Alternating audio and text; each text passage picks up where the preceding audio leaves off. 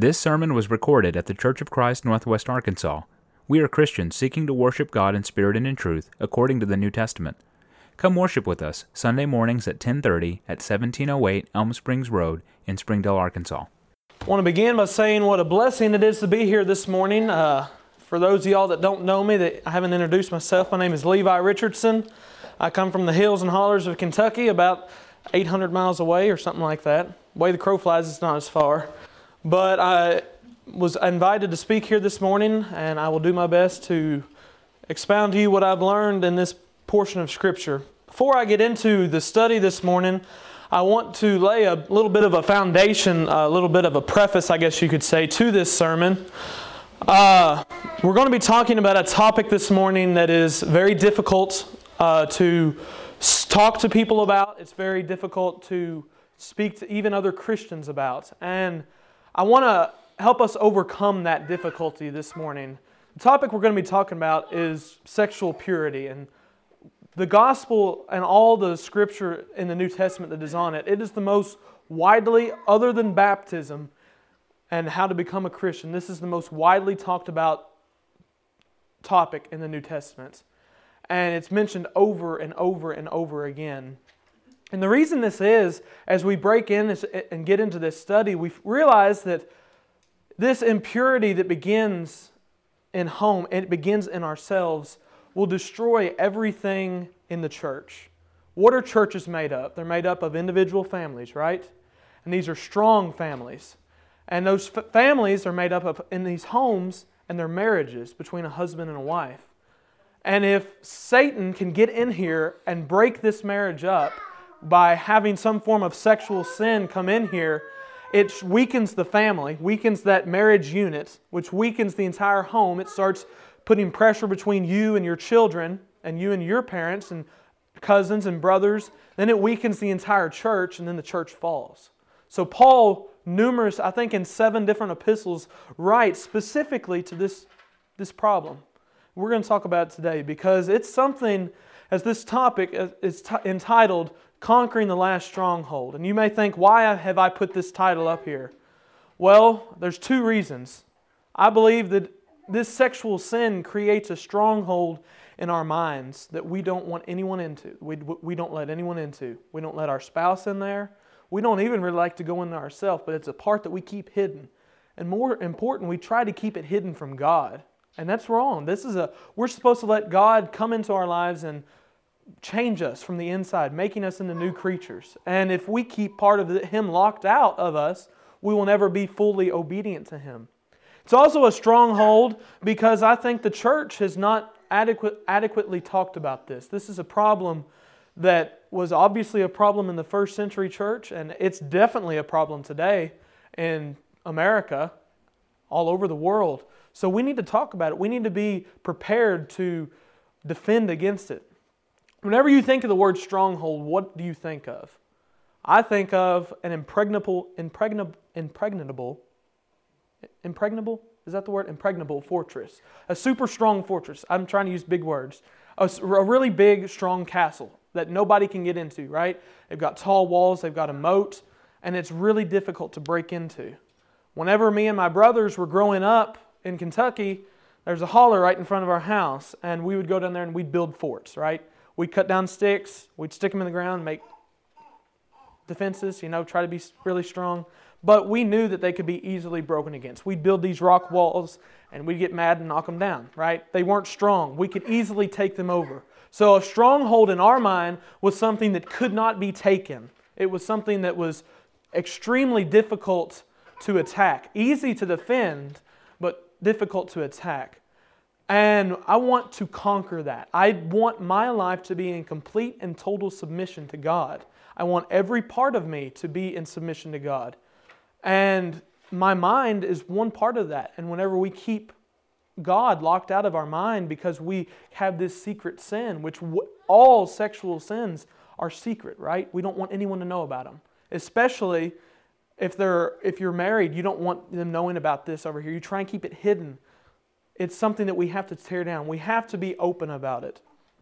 Passage that we're going to read this morning is in 1 Thessalonians verses chapter 4 verses 1 through 8. I'm going to read that so it can be ruminating in our minds here. It says, Furthermore, then, we beseech you, brethren, and exhort you by the Lord Jesus, that as ye have received of us how ye ought to walk and to please God, so ye would abound more and more.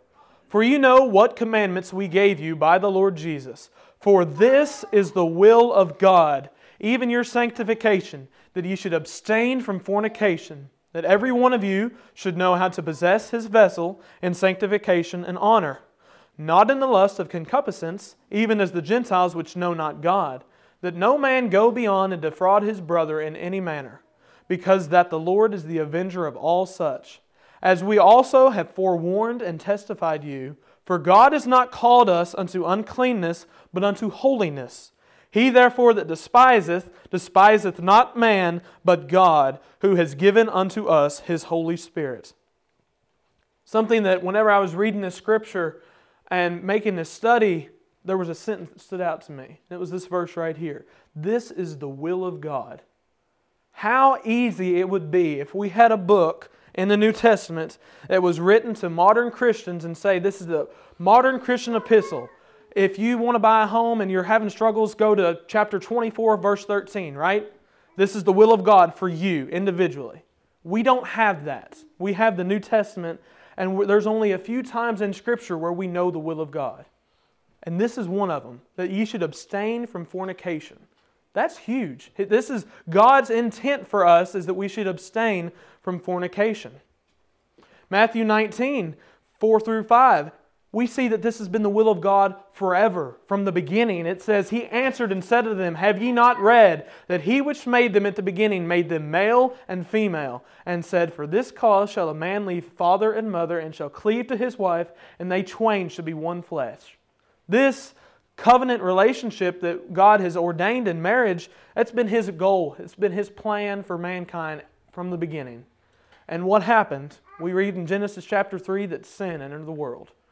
And people started messing up. People started sinning against their wives, against their husbands, against their relationships, the closest relationship that you can have on this earth, and people hurt them. And sin entered the world. So, we have a problem because violation of this purity is against God's will, right? People, whenever they uh, whenever they partake in fornication, we're told there in that verse to abstain from it. Whenever we partake of it, we're violating God's will. 1 Corinthians 6 18 and 19 says to flee fornication. Every sin that a man doeth is without the body, but he that committeth fornication sins against his own body. What? Know ye not that your body is the temple of the Holy Ghost, which is in you, and which ye have of God, and ye are not your own? Whenever we commit this sin, we're sinning against ourselves, more, most importantly, because it creates a rift between us and God. It creates rift among other people. It creates rift between your spouse, between your children, between your church family. But more, most importantly, it creates a rift between you and God. And you're in danger, as we'll look here in a minute, of losing your soul, of losing your salvation uh, if you continue down this path. Like I said, we have a problem, right? Look at America today.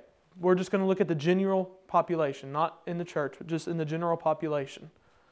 Marriage statistics 1972 to 2022, marriages have declined by 50%. That's the number of people getting married. Now, has the number of people declined? No. But the p- number of people that are getting married has. Why? Well, we see it evident everywhere, right? People just move in with each other and they created this shacked up type of home that lacks stability that God has ordained in marriage. And a strong marriage, you have a husband and a wife working together for the good of the children and for the good of the Lord and they're trying to honor God. And in this new type of concept, you have a man and a woman that are living together that there's no stability, nothing binds them together. So if they have children, then it's instability. And we see thousands, if not millions, of children that live today in a broken home because of this. Another thing pornography statistics 58% of Americans admit to watching this at least once. I want to put a pause right here in this because this is something that is grossly under talked about. It's not talked about nearly enough because everybody's got it right here or right here, right? It's that available. I could go like that, click a button, and I'm there. And we have responsibility as Christians to abstain from fornication. What is fornication? It's not just the Greek word there is porneia, as we'll look in a minute. And that doesn't just entail having a relationship before marriage, but it entails pornography, it entails adultery, it entails homosexuality. All these sexual sins is what this encompasses. And this is a problem, huge problem. 58% of Americans, there is roughly 350 million people in America, so six out of 10 people you meet, yeah, they've seen it. I want to talk about something because there's some harm in this. Heroin and cocaine users, we will admit there's a problem with that, right? We see the harm. We have had a quote unquote war on drugs since the 1990s. You see those numbers I've got up here 902,000. That is the yearly amount of users, regular users of heroin in the United States. That's a lot of people 902,000, almost a million people. We see 5.2 million yearly cocaine users. And then we have a number over here 40 million. That's daily users of pornography. Not, not yearly, daily. You multiply that times 365, and yeah, it's a big number. I was homeschooled, I couldn't get that high. but uh, this is an astronomical problem. I want to talk a minute about why this is a problem. I was doing a study and I found this article. I'm going to quote this article real quick. It says that people may not think pornography is that bad. After all, no one is getting harmed by it, right? We're not, I'm not hurting you and you're not hurting me because it's all visual. It doesn't create harm with like physical drugs, cocaine, and heroin, but it still produces an addiction nonetheless. How does internet pornography compare with illegal addictive chemical substances like cocaine and heroin? Cocaine is considered a stimulant that increases dopamine levels in the brain. Dopamine is the primary neurotransmitter that most addictive substances release, as it causes a high and a subsequent craving for a repetition of the high, rather than a subsequent feeling of endorphins by way of satisfaction. Heroin, on the other hand, is an opiate which has a relaxing effect. Both drugs trigger something called chemical tolerance, which requires higher quantities of the drug to be used each time to achieve the same intensity of effect. Pornography has both the high effect via dopamine and release effect via opiates and is a type of polydrug that triggers both addictive brain chemicals in one punch, enhancing its addictive propensity as well as its pattern to instigate a pattern of increasing tolerance. You get the high and you get the release, both. So not only is it just one, but it's both. It, it multiplies the addictive power of it. Think of it like cutting a trail through brush. All right, y'all know what it's like to live up in grown up country. And if you're going to make a trail from point A to point B through a thicket, you're going to have to make a trail first, right? Well, the first time you go through, you're going to go through with a chainsaw cut up down all the big trees. Second time, you may take a machete and you're lopping off these limbs. Third time, you're taking a rake and raking all these branches and stuff down on the ground, making it clear. Third time, maybe you're bringing a bucket of gravel, throwing it down. And then, you know, fourth or fifth time, it's starting to be a paved road. And it becomes easier and easier and easier to fall in that pattern, fall in that rut. Before you know it, we've got an interstate going down here and it becomes so much easier to fall in this pattern of sin. So, the, what we need to do is create something that we will not start down this path, right? And it says God's will there in verse 3 is that we should abstain from fornication, abstain from this. So, this problem, is it in the church, or is it, or is it in the world, or is it just in the church? Or is it, is it just the world, or in the church as well?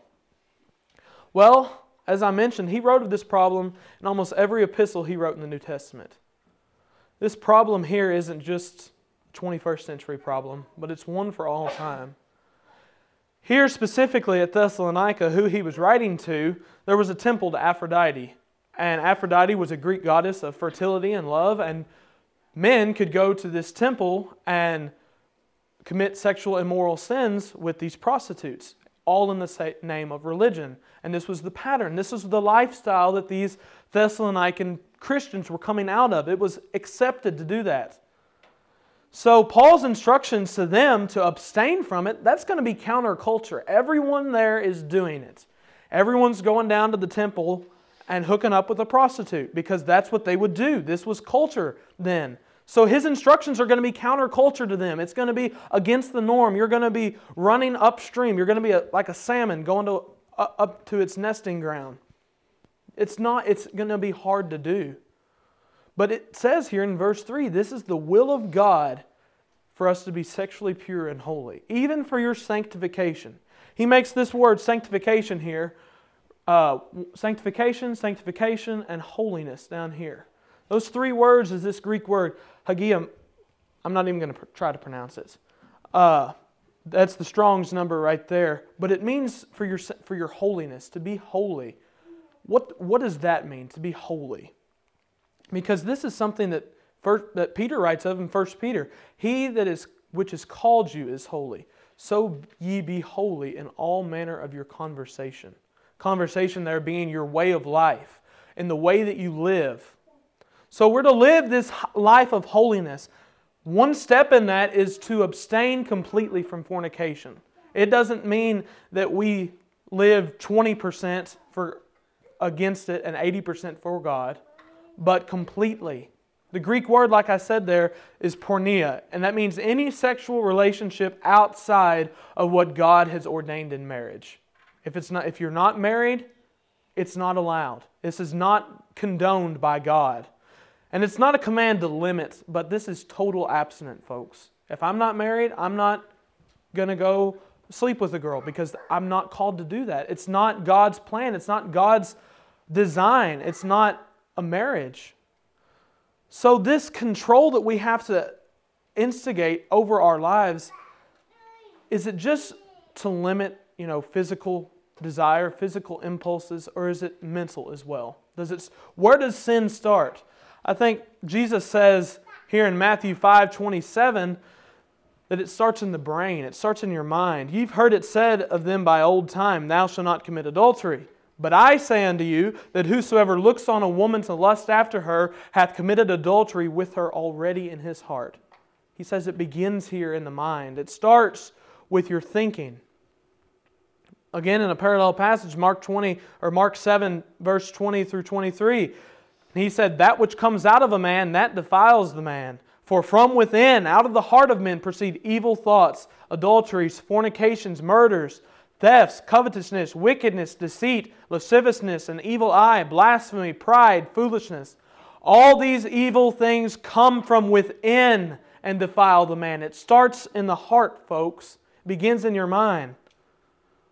So, Paul's instruction here in verse 4 is to have self control. It says, Every one of you should know how to possess his vessel in sanctification and honor, not in the lust of concupiscence even as the Gentiles which know not God. So, this self control is something that we need to practice when, when in what we let into our minds, as well as our actions.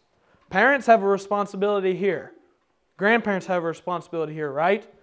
Your child doesn't know how to make the best decisions. Would you say that? Uh, no child has the capabilities to make the right decision without being taught. So you're going to teach them that this is the proper way. It may be that you have to limit certain things for them. Don't let them have a phone at eight years old or however, because they're going to be curious, because that's what children are. They're naturally inquisitive. We have a responsibility to shield them, to protect them from the world that's out there. We need to practice what we let them see. Maybe if it's a movie that's got vulgar vulgarity in it, we need to not let them watch it. We don't need to be watching it. Job 31 and verse 1, he says this I made a covenant with mine eyes. Why should I think, why then should I think upon a maid? Why should I look upon a maid? Is what that means. I made a covenant. He's married, right? He had a wife. I'm married to her. I've made a covenant with my eyes. I'm not even going to look at another woman because this is my wife. It begins with this self control. So it's controlling the mind. Paul writes in Romans 13, verse 14, Put ye on the Lord Jesus Christ. Make not provision for the flesh to fulfill the lust thereof. Make not provision for it. Have any of y'all ever went camping and you make up a pack? Your provisions is what you call it, right? I'm gonna, you know, get food that I'm gonna eat, my tents, my sleeping bag, whatever. I'm gonna get all this stuff ready. I got my provisions ready. I'm making plans for this trip. We do that for sin as well. We make a habit of making it easy to sin. If it's, say, we struggle with pornography, right? Whenever someone leaves the house, we go to a, a room by ourselves and we commit that, right? We don't want it to be around other people. So, say you have a computer, you have a, and you leave it out in the open because you're not going to make provision. It's going to be a whole lot harder to commit that sin in the room with other people, right? You're not going to want to do it around other people. So, you're going to try to make provision for that. You're not going to make provision to sin, but make provision to not sin, to try and keep your life holy, to try and abstain from this. It's not easy. We, we make provision, like I said, as parents, we're not gonna. My parents, we never, we didn't have a TV growing up. That was my parents' decision. We didn't have a TV because of it became because of the advertisements. The television could be fine. The program that we're watching could be appropriate for our age, and then they throw these advertisements in that are not fit for a grown man to see, much less a child. And so my parents made the decision we're not going to have a television because of that. And believe it or not, I survived. I'm here in 2023 in America without television. I didn't have a phone until I was 18. Granted, I was homeschooled, I didn't have anyone to call except my family. but, but I was never tempted to sin because of that. I didn't have, I didn't, my parents didn't make provision for me to be able to sin as easily. 1 Corinthians 10 13 says, There is no temptation taken you but as such as common to man. But God is faithful, who will not suffer you to be tempted above that ye are able, but will with the temptation also make a way to escape, that ye may be able to bear it. Breaking this verse down, there is no temptation taken you but is common to man. Whatever sin you're going through right now in your life, someone else has dealt with it. More than likely, someone in this room. And they can help you get over it. Can, if you talk to them, that's one thing that the church is meant to be. We're not called to be a group of people that meet here on Sunday morning or Sunday afternoon or Wednesday night and that's it. That's the only time we see each other. I'm called to, you all are my brothers and my sisters. That ties us together as a family, right? And a family is there for each other. I have a huge family, it's Kentucky, and I was involved in their life. Even though I was homeschooled and I was by myself with my family, there were still, you know, a couple hundred people there in the neighborhood that was my family that I could go and talk to. And most of them being members of the church meant that not only did I have a physical blood bond with them, but more importantly, I had a spiritual bond with them. I my spiritual family, they come first, more over my relationship because my physical relationship. Your physical relationship, yes, you love and yes, you care for them, but Jesus says to hate your mother, hate your father. What does that mean? To go out and, you know, burn their house down? No, it means to love them less. Love God more. Love your family in Christ more, and then love your family on earth. So it says no temptation is taken you, it's common to man. Someone has went through this. The devil, his number one tactic in sin is isolation. He wants to isolate you into thinking you're the only person in this room that's ever went through this trouble. No one else has went through the same struggles you're going through. You're all alone. They won't understand what you're going through. But we're here for each other. It says God is faithful who will not suffer you to be tempted above that you're able, but will with the temptation also make a way to escape. Whenever you're getting close to getting into this sin, look for a way out. There's one always. Say you're, you're at a party and a friend comes up with a drink and you know, no harm, no foul. You're at a party, right? But then you, you know, you may get a, you see that no one else is doing it, and you're like, hey, I need to leave. You know, you, you want to look for this way out. Not look for a way to sin, not make provision for it, but as he says there in Romans, make provision, make not provision for the flesh. We have to find this way out, guys. We can't be trying to sin, but looking for ways out of sin. I want to talk about a person, two people actually, two different stories here in Genesis, or one of them being Joseph. We all know the story of Joseph. Joseph was a, the 11th son of Jacob. His brothers hated him because he was loved more than they were. He had this many colored coat, and they sold him into slavery in Egypt. He gets to Egypt and he becomes a slave to Potiphar. And while he was in Potiphar's house, this instance happens to him. It says in verse 7 It came to pass after these things, after he was sold in Egypt, that his master's wife cast her eyes upon Joseph. And she said, Lie with me. But he refused and said unto his master's wife, Behold, my master wotteth not what is with me in the house, and he has committed all that he has unto my hands. There is none greater in this house than I, neither has he kept back anything from me but thee, because thou art his wife. How then can I do this great wickedness and sin against God? I want to stop right there in this passage. Who would Joseph be sinning against? He wouldn't, he wouldn't be sinning against Potiphar? Yeah. He'd be sinning against himself. He'd be sinning against Potiphar's wife, against Potiphar. He'd be breaking that trust. But he doesn't think about that. He says, I'm going to be sinning against God. Most importantly, I'm going to be sinning against God. But it came to pass, as she spake to Joseph day by day, that he hearkened not unto her, to lie by her, or to be with her. And it came to pass about this time that Joseph went into the house to do his business, and there was none of the men of the house there within. And she caught him by his garment, saying, Lie with me.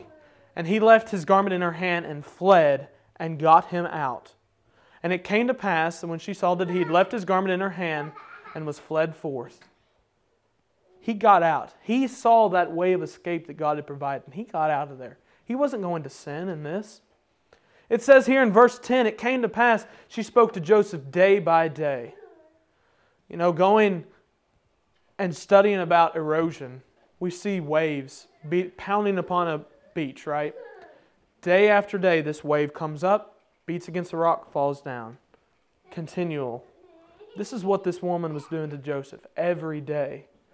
And eventually, we see with erosion that something crumbles, right?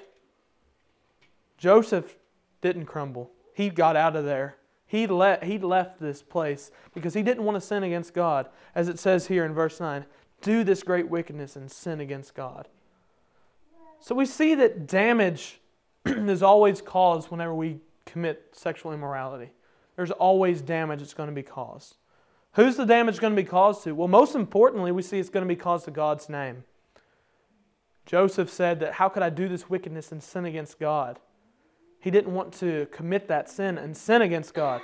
We see the damage to others around us. As, as Joseph, it would have hurt Potiphar's wife, it would have hurt Potiphar, it would have hurt these people that he was around that he cared for. And ultimately, it would have hurt him. It would have hurt his own relationship that he had with God. So, the second person I want to look at is David, because David responded poorly. We see Joseph responding in a positive light whenever he was confronted with this sin, he fled from it, right? As it says in 1 Corinthians 6:18, to flee fornication. Joseph did that. He fled from it. But David didn't. David, it starts there in the chapter, and it says at that time when kings should go to war, David stayed and let, he let Joab go and sent out to war. Mistake number one was he wasn't where he was supposed to be. He was not at war, as a king should have been, but he stayed behind. And whenever he stayed behind, he was walking on his castle wall and looked out and saw Bathsheba, Bathsheba bathing over there. And he inquired and said, Who is that? And his servant said, Is this not Uriah? Is Uriah's wife, Bathsheba? He goes ahead and calls to her, brings her to his house. He lays with her. She becomes pregnant and he begins to panic right? He shouldn't have been there in the first place. He committed this sin with her, and now he said, ah, We've got to cover it up. So he calls in Uriah from the battlefield and says, Uriah, how goes the war? And he says, It goes well. He says, Uriah, go in, go, go to your wife. But he doesn't. He stays at the foot of the door there, the palace. So the next night, David is starting to get worried, so he gets him drunk and says, Uriah, go to your wife. And Uriah sleeps at the foot of the door. So that night, David concocts a plan to send Uriah to the hottest part of the battle. And then he tells Joab to retreat from him. Let him fall, let him be killed. So he sends Uriah back with the letter to Joab. Joab sends him to the front of the battle, withdraws from him, and he's killed. And He sends a letter back and says, Uriah has fallen. After the time of mourning, David and, Uriah, and Bathsheba marry, and the child is born. The child that was conceived is born, and it dies. As it says, Nathan spoke to him, it says, Howbeit, because by this deed thou hast given great occasion to the enemies of the Lord to blaspheme. The child that is also born unto thee shall surely die. David hurt a lot of people in there. He hurt Uriah, he hurt Bathsheba, he hurt his relationship with his other wives, he hurt his relationship with his children, he hurt his relationship with his people, with the people that he was king over. But Nathan says, You cause given you have given great occasion to the enemies of the Lord to blaspheme. This is dragging God's name through the mud. So let's pause right there. This is, your, this is David. How can we cause damage to God's name today? Well, we have a banner to uphold. We have this banner of God's name to uphold. And whenever we, as Christians, commit these sins, we're taking that and we're dragging it through the mud. We're taking this flag and dragging it through the mud. People will look at you and they'll say, Well, so and so, he's a Christian. Or maybe so and so's an elder at this church. And you hear what he did? Why would I want to go to church with that person? Because they committed this sin. This is blaspheming God's name, is what it is. It's causing this banner that we have to uphold, it's causing damage to it. So we have to think of the consequences of our actions. Not only does it hurt other people, but it, most importantly, it hurts God's name. We are supposed to be bearers of good news. That's what an evangelist is. To evangelize means to preach the good word. The gospel being the good word. We're to preach it, we're to proclaim it everywhere we go. And if we commit a sin like this, people are going to look at us and be like, they're a hypocrite. We have a name, God's name to uphold. We can't. We can't let this damage come to God's name by committing these sins. We see David and Bathsheba's sin hurt God's name. Just as today, if we commit these sins, it would hurt God's name. We see the damage to others around it. It says in verse 6 that no man go and beyond and defraud his brother in any way. So, this word defraud, what, what exactly does it mean? Well, I think of defraud like I'm going to defraud the government of tens of thousands of dollars, right? That's the first thing I think of. Your, your means to illegally obtain by means of deception. So, how do we go and defraud our brother whenever through this sexual sin? Well, in a relationship, in a marriage relationship, we have a husband and a wife, and they have relationship with each other, and that's what they're due in a relationship. If I'm going and I'm having an extramarital affair with someone else's wife, I'm stealing what they are due. I'm defrauding him of what he's due in his relationship. I'm defrauding myself of what I'm due in my relationship. This is illegally obtained by means of deception. We see deception here in this. Most importantly, though, this damage is to us. Well, how are we damaged? 1 Corinthians 6:18 it says to flee fornication. Every sin that a man doeth is without the body, but he that committeth fornication sins against his own body. How does it cause damage to you? Well, it hurts our relationship with God. If we just continue down this path of sin, you know, my dad's a carpenter, and his hands are a lot tougher than mine. He's got calluses on them, and they're pretty well numb by now. He's cut his hand so many times that you, he doesn't really have a lot of feeling there. And that's what we do to our relationship with God. We're going to sin. We're like, oh, it won't hurt that much. The first time it does. Heals up, makes a little scar, cut it again. and it gets number and number until it just becomes motion for us to just commit this sin. And then before we know it, we're not even thinking about our relationship with God because we're consumed by this sin. It becomes our entire life. It becomes trying to cover up this sin. We don't want people to know about it. So we expend more time and energy keeping it hidden from other people. As we talk to more and more people, we have to be deceptive. We have to defraud them all around us so we can keep ourselves, keep this sin safe in our life. And before you know it, we've got this stronghold built and we're trapped inside of it. And we can't get out because we're consumed by this sin. In the latter part of that verse, it says, We've been warned because the Lord is the avenger of all such. Of what?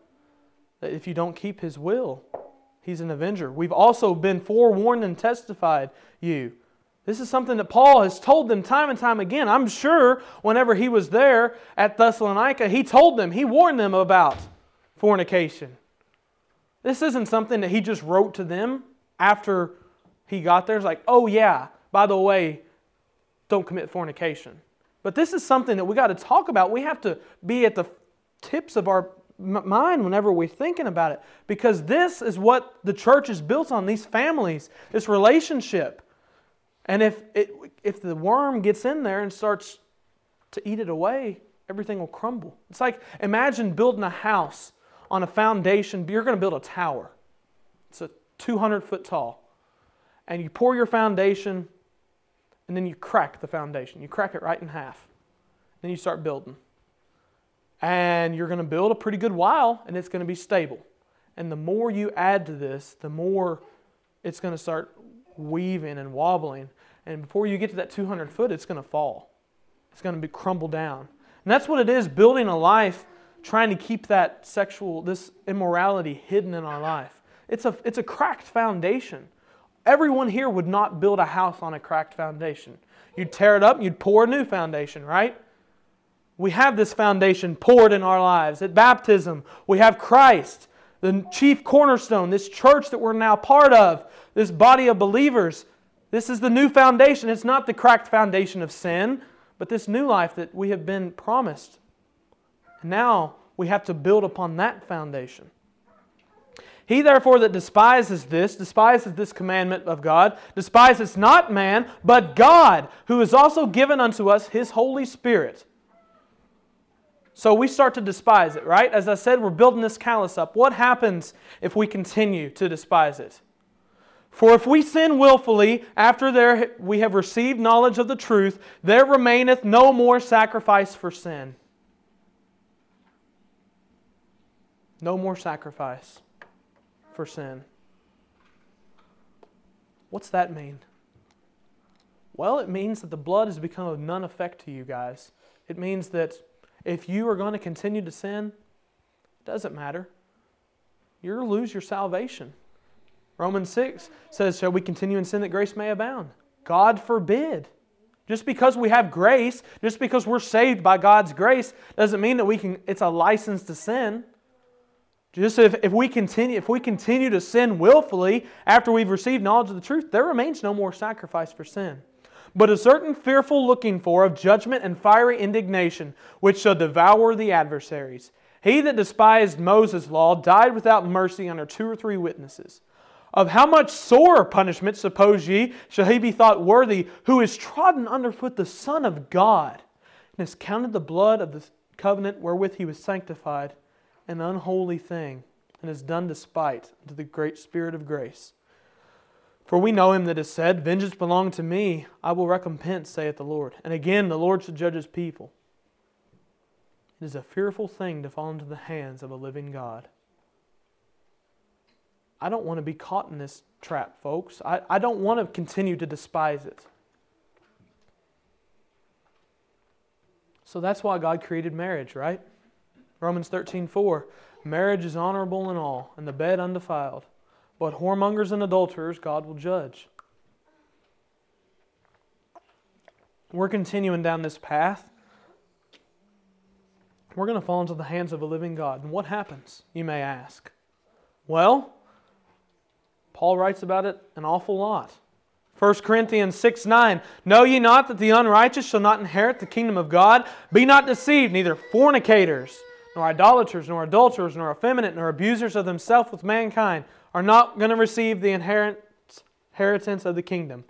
Ephesians 5, 3 through 5. But fornication and all uncleanness or covetousness, let it not be once named among you, as becometh saints, neither filthiness, nor foolish talking, nor jesting, which are not convenient, but rather giving of thanks. For this ye know, that no whoremonger, nor unclean person, nor covetous man, who is an idolater, has any inheritance in the kingdom of Christ and of God.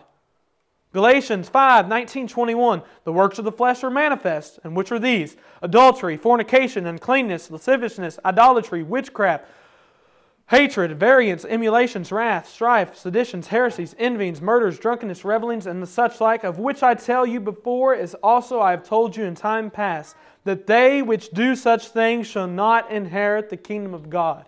If we don't give this sin up, we're not going to be saved. If it consumes our lives, we're not going to be saved. We can't just serve God haphazardly and give Him 80% of our life. Not, we can't even give Him 90% of our life or 98% of our life. Or as the Germ-X says, 99.99% of our life. We have to give Him all of our life. If we keep part of this hidden from Him, we don't want Him to come into it, and we keep committing these sins, they shall not inherit the kingdom of God. And that is a scary thought. Because in my life, I've committed sins, right? How many person I want to show hands, how many people have committed sin in here? Everybody, right?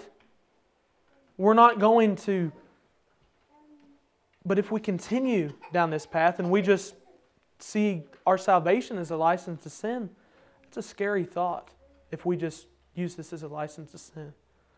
So we see here a spirit versus flesh battle. What are we supposed to do? We're supposed to walk in the Spirit, as he says in Galatians 5 16. And ye shall not fulfill the lust of the flesh. For the flesh lusteth against the Spirit, the Spirit against the flesh. And these are contrary the one to the other, so you cannot do the things that you would. But if you be led of the Spirit, you're not under the law. So, walking in the Spirit, if I'm following God and God's will in my life, I'm not going to be following after these sins. I'm not going to be lusting after these sins. I'm not going to be following my wants and desires, but I'm going to be following God's will and desire. So, to conquer this last stronghold, I'm just said it's the flesh. To conquer this, to be overcome of this. And we begin this by repentance. God has graciously given us opportunity while we're here on this earth to repent and turn from our sins. As long as the world still stands, it's an opportunity to repent, to turn from it. We can begin a new life. We can turn from the, our way of sin. We can, can start a new path.